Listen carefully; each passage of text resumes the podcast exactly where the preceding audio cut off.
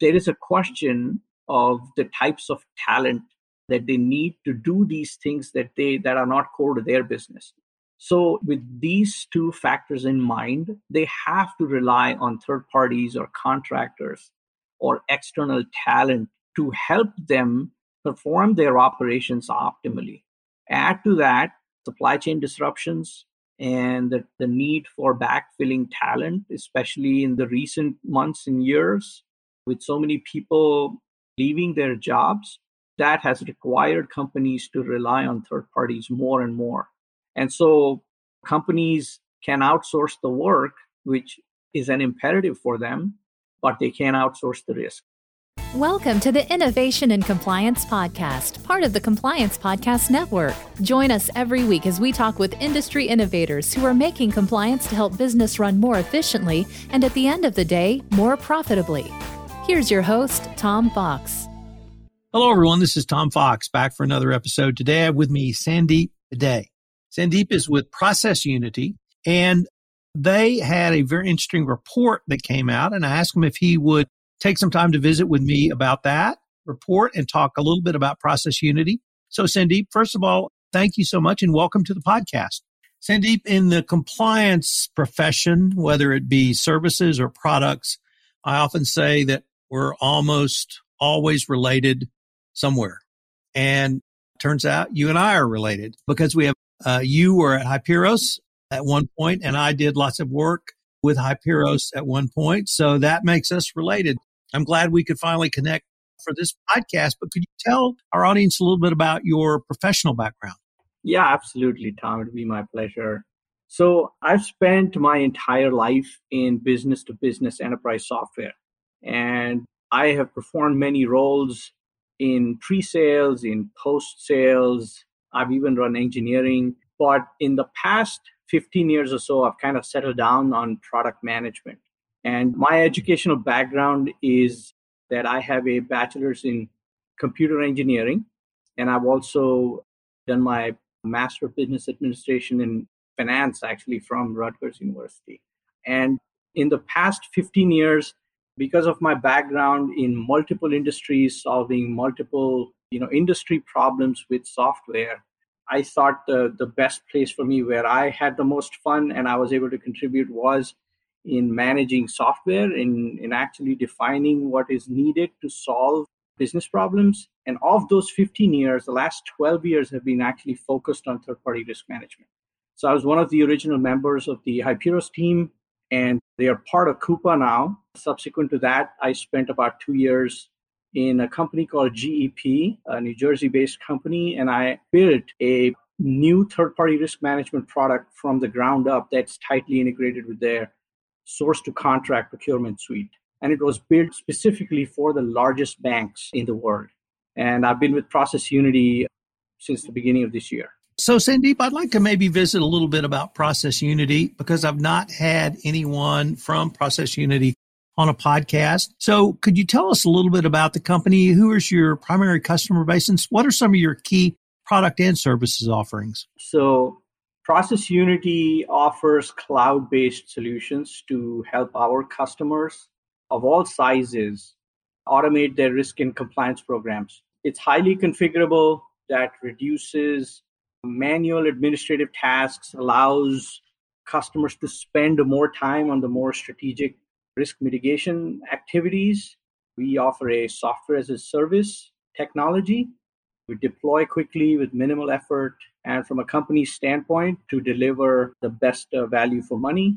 We, we deliver results fast, the ability to scale a company's GRC program really quickly over time the ultimate end result is to reduce cycle times, which is kind of the holy grail of any self respecting third party risk management program, meet a company's regulatory needs, and deliver highly usable software that results in the maximum adoption. Typically, our customers are both small and large enterprises, typically regulated in the financial services space, healthcare, life sciences, high tech, business services, manufacturing, retail. These are all our customers. And in terms of the offerings, we have primarily third party risk management, but also cybersecurity program management. And our customers tend to be an even split between the chief procurement officers, meaning the procurement organization, or the information security organization led by the CISO, Chief Information Security Officer in a company. Hope that gives you kind of a, a good sense for where we play and, and what we offer. Certainly. I'd like to now turn to the report Third Party Risk, a Turbulent Outlook. If I could maybe start with what was the purpose for you guys doing the report and talk a little bit about its methodology? Sure. So, the objective of this study was to gauge how well organizations understand and manage risk associated with third party partners or relationships. And so the mechanism used was a survey, and 301 IT and cybersecurity decision makers and influencers participated in the survey. These study participants were asked about their own vendor relationships, uh, concerns, and challenges in managing certain risks and the impact of IT security incidents related to their third party partners. And so they also provided responses to a structured survey questionnaire. They were encouraged to provide corresponding comments where applicable. And so we had co sponsored this study. So it was primarily based on this online survey and was conducted in the late fall of 2021. And all of these were actually based primarily in the United States very few of them, about a percent from Canada. In terms of the roles of people involved, they were information security executives, about a third of them, I would say 35%, to IT security directors and managers, people who actually do the execution of these policies. They were about the majority, about 49%, to administrators and analysts and consultants, those comprise about 16%. In terms of the size of the company these people worked at, a majority of them worked for enterprises that had less than a thousand people, thousand employees. So almost 64% of the people were in that company range, while about 13% were in large enterprises, 10,000 employees or more, and the remaining were somewhere in between in terms of the size of the security teams, which is an important aspect in any information security or cybersecurity management program, a majority had about 20 or less IT people, security people on their team, and the remaining had had larger organizations. In terms of the industry coverage, it was evenly split, I would say, between business and professional services, about 16%, manufacturing around 18%, retail and e-commerce companies around 11%, high tech around 11%, so fairly even. And then from there to financial services around 9%, and then everything else, healthcare, education, transportation, government, nonprofit, the, the rest. That was kind of the structure of the study. Sandy, could you share with us some of the key executive findings or the executive summary? So there were very interesting findings. So the first one was that third party relationships continue to expand exponentially. That was kind of borne out by the participation and the respondents. And companies continue to seek outsourced services and software to perform optimally and to backfill talent and supply shortages because of the ongoing pandemic. And obviously, this is not lost on all the survey respondents and the decision makers and influencers. And they understand the need to better manage third party cyber risk. But some of them aren't really sure how to go about it. But in terms of studies, the study's findings, a majority, about 60% of respondents stated that they experienced an IT security incident in the past two years. So during the pandemic, attributed directly to a third party and a third party that had access privileges and were most likely to have sensitive data stolen or have suffered some type of business outage. That's about 60% of the respondents. And uh, I think one of the main incidents that was quoted was the SolarWinds Orion Sunburst supply chain attack. And I think maybe because of that, some of the survey respondents suffered shutdowns and data leakage as well. And I think consequently, because of that, perhaps 70% of the respondents ranked cyber as one of the top two risks. among third party supply chain partners. So it either came in at number one or a number two risk. That's a pretty large percentage, 70%. About 52% who experienced a third party related attack indicated that they lost approximately less than $100,000 in that as a consequence of that attack. About 45% incurred even higher costs. A handful of them incurred more than a million dollars in costs directly attributable to these third party related attacks. Also, quite surprisingly, more than 75% of IT leaders and influencers rated managing their third party risk of their higher critical suppliers as their top priority. And for most respondents, this priority is actually increased over since the pandemic hit, since 2020, because of the major disruption that it has caused, both micro and, and macro disruptions, including worker shortages and the consequent impact on uh, supply chain issues. There are also a few more findings that are interesting. Supply chain visibility, I call it nth party visibility, is also become very important, has been deemed to be very essential. And almost everyone wanted this ability.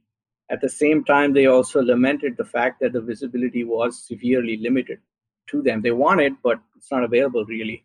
And nearly half of all respondents, almost 45%, said that they are trying to use some sort of standardized guidelines. And the most preferred one was the NIST cybersecurity framework as their standard to improve third party vendor assessments. And they were expecting to improve their program this year. And interestingly, they're saying they have seen nearly half of them, almost 49% of them, said that they have experienced budget increases this year. They expect it and they are seeing it, which bodes well for them to improve their TPRM programs with the greater investment in technology. So, in terms of phrases, I have to give you guys credit for one of the great phrases in a report. I'm going to cite back to Winston Churchill because he wrote a book with this title, and it's A Gathering Storm. And I was really intrigued by the use of that. Many people who've looked at the sort of same data and same time period you have have not characterized it in this manner. So I really wanted to find out the genesis of that phrase.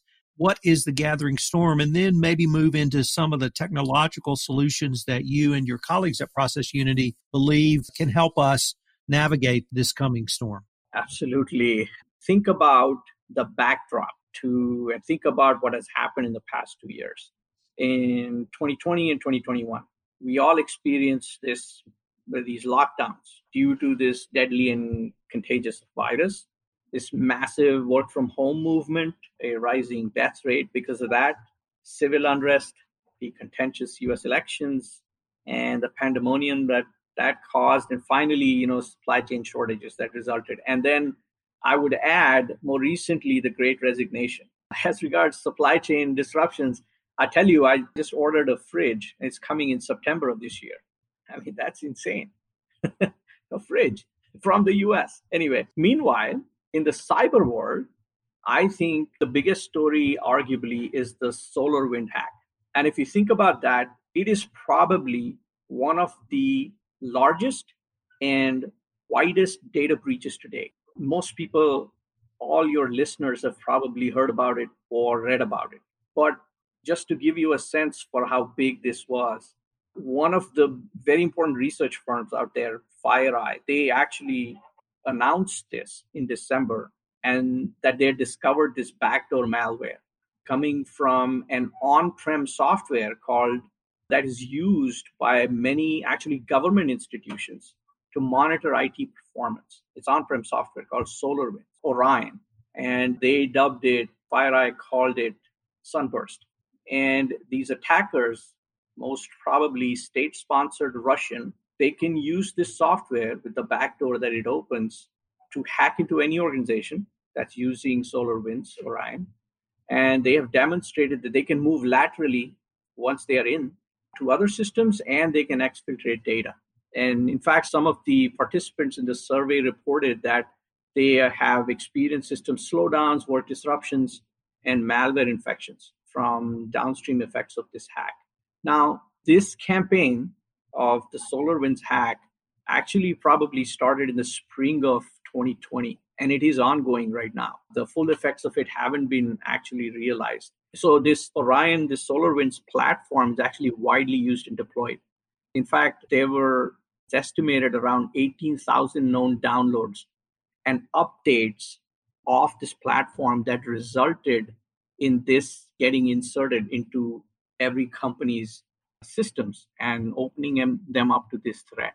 So the unique thing about this hack was that it wasn't detected. It wasn't detected by antivirus software, and it wasn't detected by the normal intrusion detection systems. It probably sat there for a long time, and it was discovered months after it came in.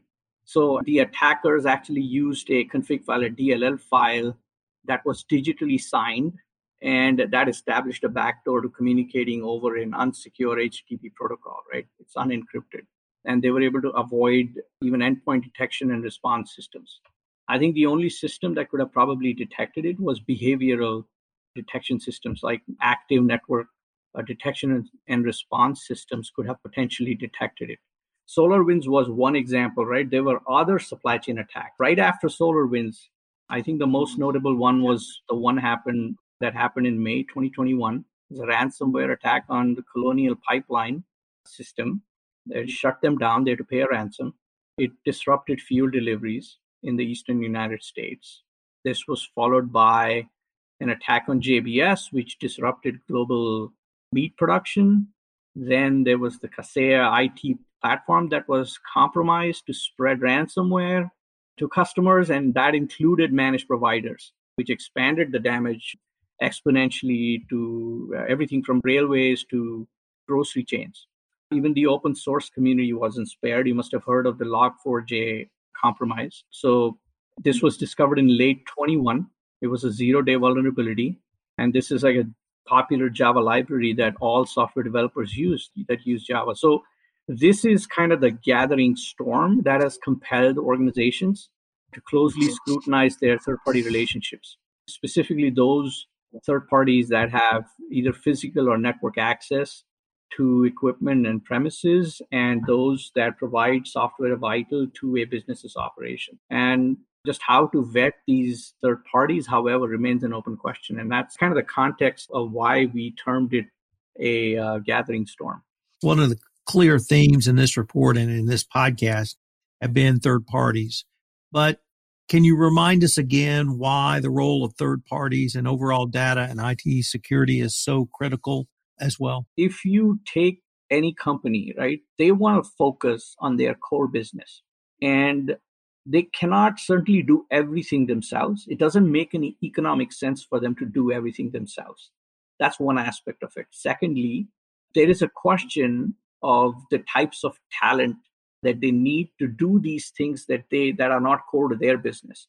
So with these two factors in mind they have to rely on third parties or contractors or external talent to help them perform their operations optimally. Add to that supply chain disruptions and the, the need for backfilling talent especially in the recent months and years with so many people leaving their jobs, that has required companies to rely on third parties more and more. And so companies can outsource the work, which is an imperative for them, but they can't outsource the risk. I give gold stars for people who suggest the title of the podcast in the podcast. And you can't outsource the risk. That was great. I'm going to officially tell you that I'm going to steal that phrase. That's yeah. absolutely fabulous. Okay, well, your editorial on it, Sandeep, is spot on. I love it. You cannot outsource the risk. I've been a lawyer a long time and I've never heard anyone phrase it so succinctly. But it's not simply data security, data privacy, and IT security and third parties. You have to actually manage your third parties because there's literally a, a bundle of risks that third parties can bring to anyone that does business with them. That can be third parties on the sales side. It can be third parties on the vendor side. And, and one of the things I really appreciate about, about Process Unity is you just say, look, guys, it's third parties. It's not sales. It's not vendors, not business relationships. It's third parties. And I think that helps drive the discussion as well. But what are some of the keys that you and your colleagues at Process Unity see around managing third parties as opposed to specific IT risks?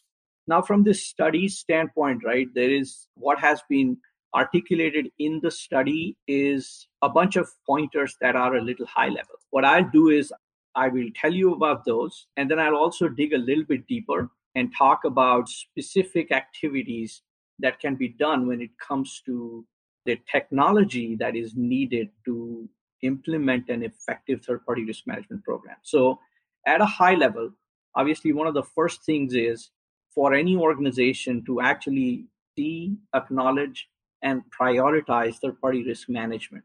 You can't be in denial anymore, or you can't bury your head in the sand and hope that the problem will go away.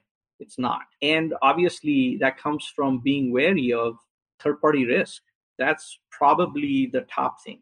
The second thing is to put together a standards based program that is informed by standards and guidelines to drive your third party risk management program, specifically what and how you conduct due diligence and how you vet your third parties. And so, from our survey respondents, what we found is that the NIST cybersecurity framework is probably the most popular and the most used industry standard guideline out there. Almost 48% of our respondents actually rely on the NIST CSF framework. And then there were about 28 and 27%, and even split between the ISO 27001 and 27036 frameworks. The only difference is 27001 is the original one that focuses more on information security systems internally within the organization, all systems. And then the 27036 focuses more on information security systems within the context of their supply relationships, their third party relationships. So that's kind of the second key following industry standards and guidelines. And then adopting multiple methods to actually vet the third parties. So you can't just be unidimensional there. I think came out really clearly that people use different forms of vetting their third parties. They use things like questionnaires, which is a direct way of vetting a third party. They use outside services to help them conduct their assessments. They use external content, another indirect method to inform themselves on various types of risks that these uh, third parties expose them to. And then they also do in house, using in house resources and outsourced resources, assessments which require subject matter expertise to actually evaluate controls that these third parties have in place. And the fourth one being that they continually reassess for risk. That includes continuous monitoring and sometimes repeating the risk assessments from scratch on these third parties. Improving supply chain visibility is a key. This includes your direct third parties, their third parties, meaning fourth parties, and nth parties. A majority of them, of the survey respondents, had an idea as to who their fourth parties were, but most of them didn't. Very few of them actually knew the entire landscape of their nth parties. And finally, I think the most important one is to adopt a technology solution, something like Process Unity to help you manage your third party risk management program. Now, here, I think there are several things you got to do, right, in the order. You have to inventory your third parties. You need to know the nature of the work that they are doing for you, what type of access they have. You have to do an inherent risk assessment. You have to determine the due diligence commensurate with the risk of that third party, and that can be informed by the different frameworks that I touched on previously. And then you have to identify issues and remediate them, and then continuously monitor your third parties. So that's kind of the the keys to a good third party risk management program. Sandeep, I think we should acknowledge that we're recording this during the Russian invasion of Ukraine. Yeah. Obviously, that has put exponentially more pressure on many multinational companies, both in their supply chain and their employee base and their sales side of things as well. This report was put together or research in December 2021, and it really drives home the message that I try to articulate, which is it's not disaster recovery. It's not even business resiliency. It's now business as usual. And companies need to have agility. They need to have nimbleness, but they need to have processes in place to be able to respond to events literally now on a global basis. You talked about some of the things that have happened inside the United States, we should acknowledge the, really the impact of the rest of the world. And I want to use that introduction to ask you to maybe think about, or at least tell us what you see down the road in 2025 and beyond. Is it going to be a, a series of storms? Can we weather the storms? Will technology take us in new and different directions? Is Process Unity working on things? Are you listening to your clients and customers and hearing their concerns and incorporating that back into your service offerings? I realize it's very open ended, but I'm asking you to maybe put on your prognostication hat and tell us where you see all of this going down the road and what we should prepare for for the consumers of the Process Unity products. That's a great question, actually. I mean, if you think about what happened in 2020 and in 2021, the number of cyber attacks, the incidence of documented known cyber attacks has only gone up. I can literally tell you there were at least two dozen in 2020 documented. These are big companies, private enterprises that got hacked. There's another saying you're either hacked or you don't know it yet. Uh, you heard of that one. So that's a cliche almost in the cybersecurity space. But really, the way I think about it is that there is going to be no let up in that. That's going to happen. You have to assume that these attacks are going to continue to happen. They're going to be perhaps greater state sponsored hackers to be expected, but ultimately, what you do about them is what needs to change fundamentally. So it's not good enough to just have a program, a compliance check the box approach because of the saying you liked, right? You cannot outsource the risk. You can't have that compliance check the box approach. That's not going to help you. It's going to make you vulnerable and it's going to really obviate the need to do something serious about it. Secondly, I see a real convergence between what was traditionally called third party risk management and information security or cybersecurity management. Definitely, those two are probably the number one and number two topics being discussed in every boardroom today. So, we definitely see a convergence of that. And we see a convergence, we see greater collaboration between companies where the chief information security officer's organization is advising the third party risk management organization and the procurement organization from an operational risk standpoint, from a standards based approach.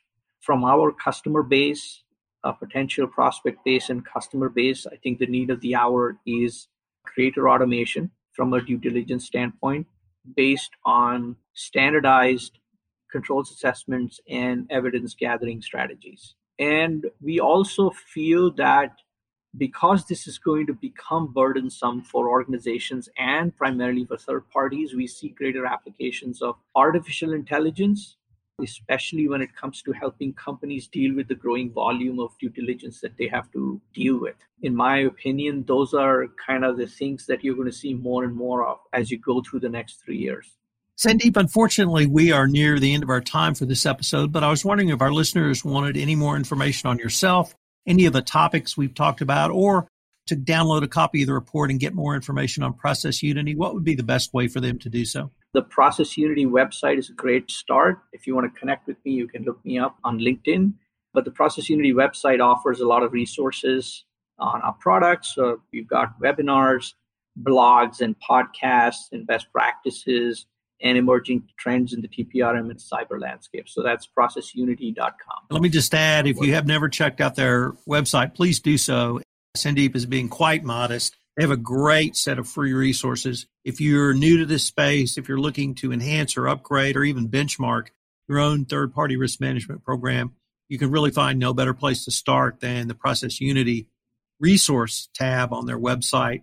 They do have a ton of materials written materials, audio materials, video materials in terms of webinars that they put on. It's something that I've looked at a lot over the years, so check it all out. Sandeep, I wanted to thank you again for taking the time to visit with me, and I hope we can continue this conversation. Absolutely, Tom. Thank you for your time. If you want to stay up to date on the latest innovations in compliance and help your business run more efficiently, subscribe to this podcast and help spread the word by leaving a review.